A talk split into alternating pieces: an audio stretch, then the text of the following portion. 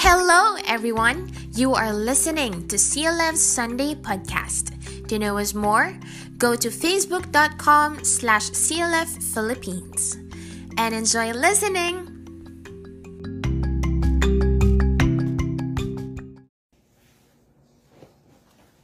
Magandang gabi mga kapatid. Tayo ngayon ay nasa ikatatlumpu ng ating prayer and fasting.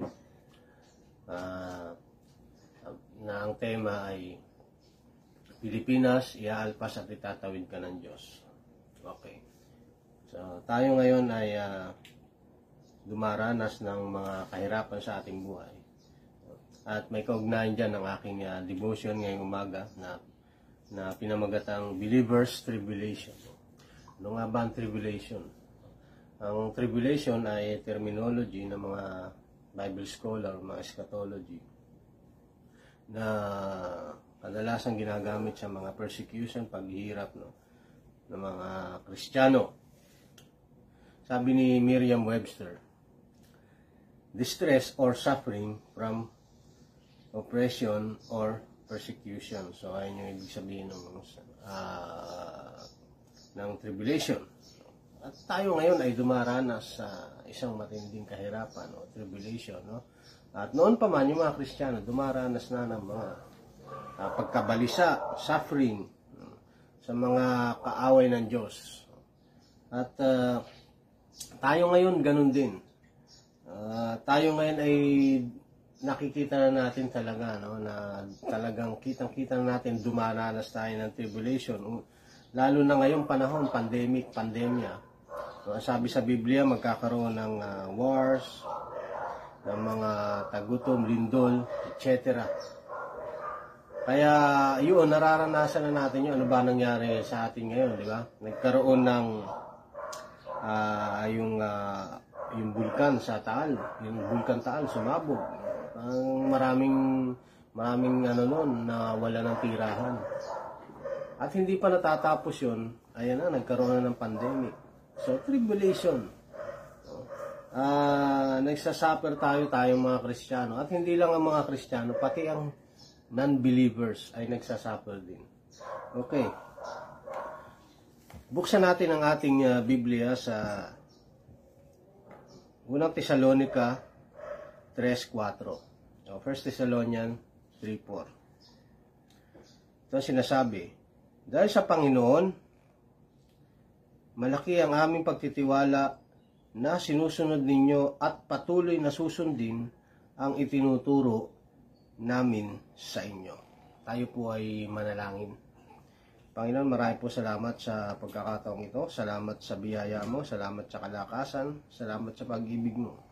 Nawa ang um, salita na aking dadalhin, Panginoon, ay maunawaan at maintindihan ng mga makikinig at manonood dito sa pangalan ni Jesus. Amen. Okay.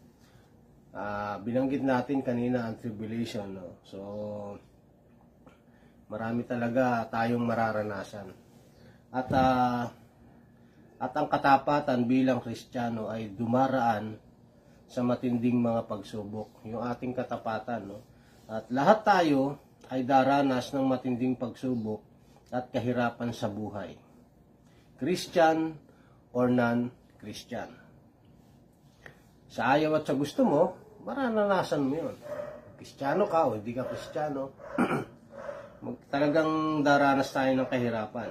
At ayan na, nadaran, na, na, nararanasan na natin. Pero maganda ron kasi, sa pagdaranas o paghihirap natin sa distress, no, yung mga pagkabalisa natin, hindi tayo pinababayaan ng Diyos. Hindi tayo nag-iisa. Kasama natin ang Diyos. Di ba? May kantang ganon, kasama natin ang Diyos. Totoo po yun.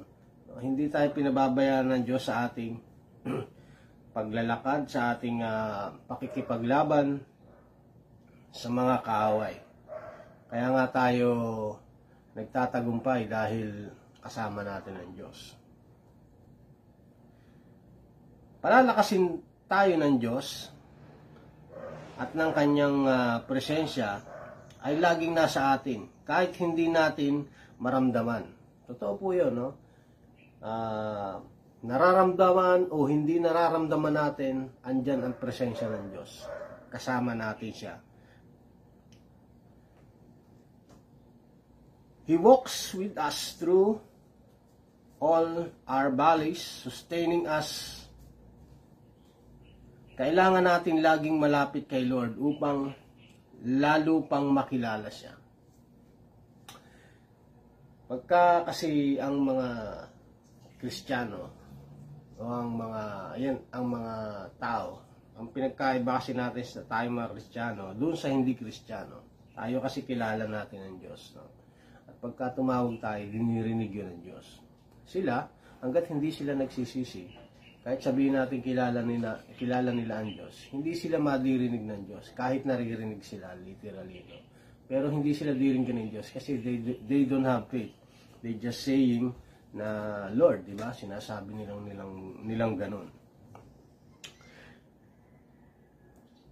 Okay, no? Sa paglakad natin sa Panginoon at uh, sa sa pakikisa sa kanya, kailangan lagi tayong malapit kay Lord upang lalo natin siya makilala. Lagi ibig sabihin malapit, uh, magbasa ng Biblia, manalangin.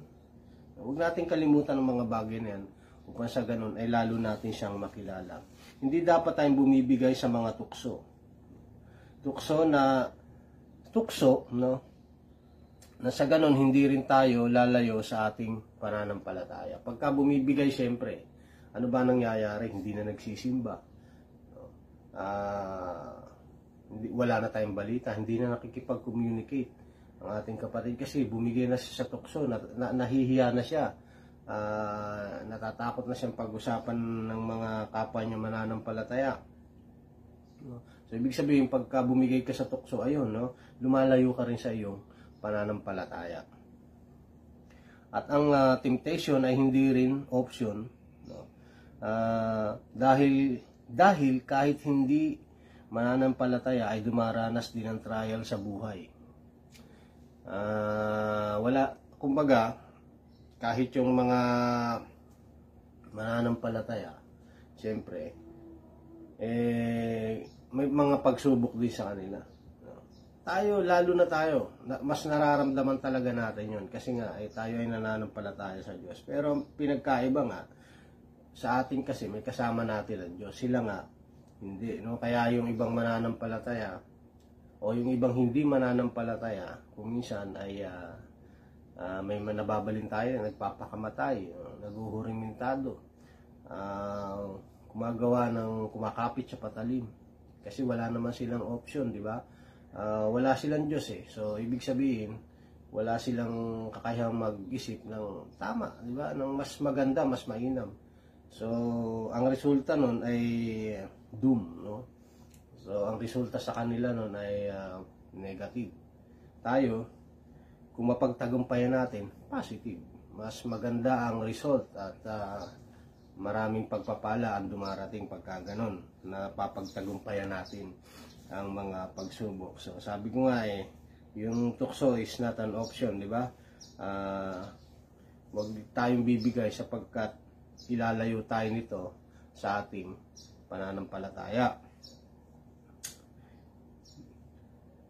Ibig sabihin, hindi natin siya matatakasan. Pag, eh, totoo naman yun eh, no? Pagka tayo dumaranas sa mga kahirapan, dahil kay Jesus, ibilang mo yan nakagalakan hindi pwedeng uh, hindi daraan ng pagsubok sa ating buhay sapagkat tayo ay mga Kristiyano. At yan ay nakasulat na, no? Yung mga famine na yan, yung mga, yan, yung COVID, isa yan sa halimbawa na binanggit ng Diyos sa Biblia. Tayo daranas ng mga kahirapan, di ba? So, pag sinabi mong kahirapan, mga pagsubok. No? Kaya nga ang title ng ating uh, tema eh, itatawid ka. So pag uh, sinabi mong itatawid ka, parang yan, katulad ng isang ilog, hindi mo naman pwedeng lilipad ka ron at tatalon ka, nandun ka na sa kabila. So kailangan suungin mo yung ilog. Para sa ganon, eh, makarating ka sa kabila. So pag sinuong mo yung ilog, may baharon, hindi yun basta-basta. Hindi ka basta makakatawid doon. Kailangan pagsikapan mo, paghirapan mo, at uh, kailangan mo ng lakas. Parang ganun sa ating uh, problema ngayon. Kailangan mo ng lakas ng Diyos, kailangan mong uh, uh, kapangyarihan ng Diyos upang suungin ang mga problema at mga pagsubok sa ating buhay. So, ibig sabihin, hindi talaga easy. Walang easy no, sa paglilingkod sa Diyos. Ewan ko kung may nabasa kayo dyan na, na madali ang maglingkod sa Diyos. Di ba? Halos lahat dyan, pag binasa mo, talagang may kahirapan. Normally. Normally, ha? Normally. Normal yon. Pagka naging kristyano ka, dararas ka ng paghihirap. At, uh, di ba, Pagka nananalangin tayo, pinapanalangin natin na, Lord, sana mawala na yung ganito, mawala na yung ganyan. Pero alam nyo ba, yung mga pagsubok na hindi naman talaga mawawala. No? Para to make it clear, na kahit manalangin tayo minsan na mawala yung ano, depende pa rin yun sa Panginoon. No? Pero siyempre, kalooban ng Diyos na tayo lumapit sa Kanya at manalangin. Kaya lang, yun nga, uh, hindi laging uh, pag sinabi natin ay yun ang nangyayari. Pero gusto ng Diyos, manalangin ka. At meron siyang sagot. Hindi man kapareho ng ating iniisip. Ang importante, meron siyang sagot. At ang kalooban niya ay manalangin ka. Pa sa ganon, mapagtagumpayan mo ang mga pagsubok. Amen? Amen. So, ayun nga, no? Pagka tayo dumaranas sa mga kahirapan dahil kay ibilang mo na yan nakagalakan So, siyempre, pagka dahil kay Jesus, alam naman natin yan, that is a joy after. No? Mahirap yan, gaya ng Panginoong Jesus, naghirap siya sa cross ng Kalbaryo. Pero after that, nagkaroon naman tayo ng kaligtasan. Meron tayong chance na maligtas, basta tanggapin lang natin ang Panginoong Jesus. Don't take it personally pagka may problema tayo. No? Doon sa mga hindi mananampalataya, na kumakalaban sa church, nangalis pusta sa'yo. Pagka may naiinis sa'yo, nagagalit sa'yo na hindi mananampalataya, ayan mo lang, no? huwag kang masaktan. Kasi normal talaga yon. Pagka ikaw ay kristyano, at uh, yung ibang hindi mga kristyano, hindi na sila ay ginagamit ng kaway para magkaroon ka ng problema. No? Para magkaroon ka ng pagsubok. Kaya mo lang, don't take it personally. No? Ipanalangin natin sila, na sapagkat hindi nila alam ang kanilang ginagawa. Kasi kung minsan, uh, uh, galit sila sa iyo, galit sila sa church, may dahilan yon. Hindi natin alam. Baka meron tayong mga kapatid na uh, nakita nila na hindi hindi kaaya-ayang ginagawa. Hindi maganda ang testimony. So parang uh, dinadamay nila tayo, nadadamay tayo kasi isa nga tayo, tayo ay church, tayo ay isang katawan. So pagka merong nangalipusta sa isa, ang tingin niya, pagka may nagkamali, tayo mga kapatid at inalipusta siya, ang tingin niya lahat yun. Kasi nga, hindi naman siya kristyano. At yun ang trabaho rin kasi ng ating mga kaaway, ng, ng uh, kaaway ng Diyos, ng Diablo. Na tayo ay uh, bigyan ng mga kaaway. Huwag tayong mag-alala. Huwag mo gawing personal, ipanalangin mo sa Diyos. At uh, bahala ang Diyos na gumawa ng paraan kung ano ang dapat para sa kanila. So, ayun po, no? Kung minsan, di ba? Yun nga sabi ko kanina, kung minsan nga eh, galit sila dahil may mga taong uh, hindi kaya-ayang ginagawa. No? Pero siguro dahil uh, kung minsan din, nagsasalita sila na ng salita ng Diyos, sinasabi niya without love. Mahirap yan, no? pagka nagbabagi tayo ng salita ng Diyos, siguraduhin natin na with love. Huwag lang puro rebuke. No? Rebuke pero wala naman love. So, pagka nagsalita ka sa kanila, kailangan maingat tayo. May, may, may love, may, may pagkakaibigan. Parang gano'n. No? Para maintindihan nila at maunawaan. O kaya naman, Siyempre, uh, tayong mga Kristiyano ay hindi dapat uh, masyadong uh, uh, nakikipagkaibigan sa kanila tapos gagawin nila yung ginagawa rin nila na hindi naman karapat dapat sa mga ng Diyos, eh, huwag natin gayahin yun. No? Pag nakipagkaibigan tayo sa kanila, make it sure na nakikisama tayo, pero hindi tayo nakikisama. So, amen doon. No? Pero, di bale, no? Pag may problema tayo, ganun talaga, ipag-pray lang. Sabi ko nga, eh, siyempre, unbeliever sila at hindi nila alam ang kanilang ginagawa, no? Ah, mal, mal, mali man ng isa, oh, di ba? Minsan, mali ng isa kasi, mali ng lahat. Kaya dapat natin gawin, no? Lagi tayong ah, gumawa ng paraan at magsikap, manalangin, no? kahit inaanto ka, gumising ka, lalo na sa madaling araw, napakaganda yan, napakainam. Narinig ko nga na merong nananalangin sa CL, CLF Malabon at ah, may tagapanalangin doon. Maganda, madagdagan yun, yung mga prayer warriors natin. Kasi sa panahon ngayon, we need that prayer warriors. Hindi, ga, hindi tayo ganong nakakalabas at hindi rin tayo ganong nakakapagbahagi ng salita ng Diyos sapagkat limitado lamang ang ating mga ah, gagawin. Siyempre, pag nagsalita ka, kailangan may takip yung bibig mo, hindi tumalsik yung yung saliva, at hindi ka makahawa. So, yung COVID na yan, ako personally, yung COVID na yan ay ah, hindi naman din ako ganong natatakot kasi um, wala naman na rin ganong namamatay, di ba? Karaniwan nakaka-recover na. At ah, sa totoo lang, napakalaki ang pinsala ng ginawa niya sa ating buhay. Marami na walang trabaho. Ang biyanan ko nawala ng trabaho dahil sa COVID na. Dahil senior na siya, kailangan niya swab test, ayaw niya pag magpa-swab test. Kasi nga naman, eh, pag nagpa-swab test ka, siyempre, eh, ilang araw ka doon, ika-quarantine ka. So, ayaw niya mangyari sa kanya yon At may edad na siya, baka mag-alala siya, may maatakihin siya, magkaroon pa siya lalo ng problema. So, nawalan siya ng trabaho, nag-resign na lang siya sa halip na magpa magpa-swab test siya. So, ayun, no? Ah, lagi lagi nating ipag-pray ang ating mga fellow Christian din no na dumaranas ng extreme suffering at ah, sa mga persecution no sa kanilang pananampalataya hindi po natin minsan ma malalaman no kung hindi natin din kakausapin ang ating mga kapatid minsan rumaranas na sila ng mga suffering at paghihirap sa kanilang buhay at napakahalaga na tayo mga Kristiyano no, ay uh, huwag nating kalimutan yung ating mga kapatid na ipanalangin. Ipanalangin talaga natin. No? Yung mga lalo-lalo na yung dumaranas ng extreme suffering o yung persecution, dumaranas ng tribulation sa kanilang buhay. no? So, wag natin silang kalimutan sapagkat kailangan nila ng ating panalangin. Upang sa ganun, maitawid, maitawid ang kanilang uh, pananampalataya. So may mga pagkakataon talaga na na hindi nila kayang mag-isa. Kailangan nila ng ng uh, kapatid na mananampalataya upang sila ay tulungan. Ganun naman talaga, 'di ba? Pag kami napapanood ka mga palabas na dapa, no, yung sa mga bubi, no, hindi siya makatayo, tutulungan siya ng kanyang kasama, ng kaibigan.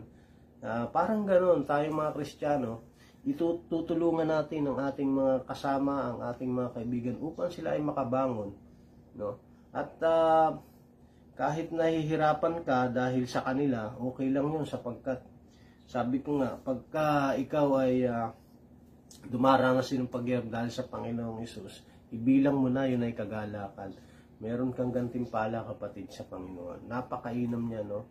At nagpapasalamat tayo sa mga taong uh, uh, sa ating mga kapatid na tumutulong sa ating mga kapwa Kristiyano na naghihirap, especially financially, nap, napakainam niya no. Kayo kayo po uh, we salute you pa. We salute we, sumasaludo kami sa inyo.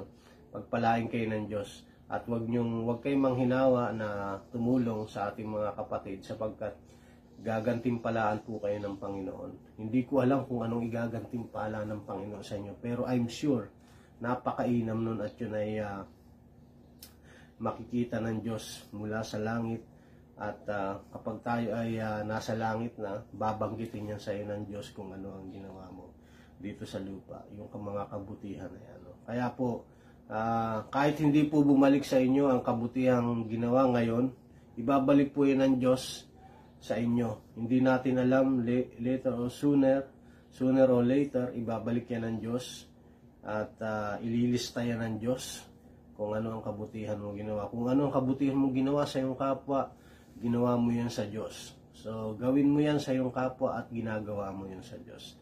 So, ayan po, marami po salamat, purihin ng Panginoon. Sabi ko nga kanina, huwag tayong manghinawa no, na lumapit sa Diyos. At palagi nating isipin na ang Panginoong Yesus ay nagdanas para sa atin at ah, dapat din po natin siyang sundan ng kanyang mga ginawa no, para tayo ay maging lalong tumibay bilang mga Kristiyano. Sige po, tayo po ay manalangin. Panginoon, marami pong salamat sa pagpapala mo, sa biyaya mo, sa kalakasan, sa pag-ibig mo. Salamat sa mga blessing na natanggap namin dito sa tribulation, sa kahirapan, sa persecution na amin nararanasan today and tomorrow, sa madarating pang panahon, Panginoon, kami po ay patuloy mong patibayin. Maraming po salamat sa mga nakinig at sa mga makakapanood nito, Panginoon, sa matamis na pangalan ng Jesus. Amen.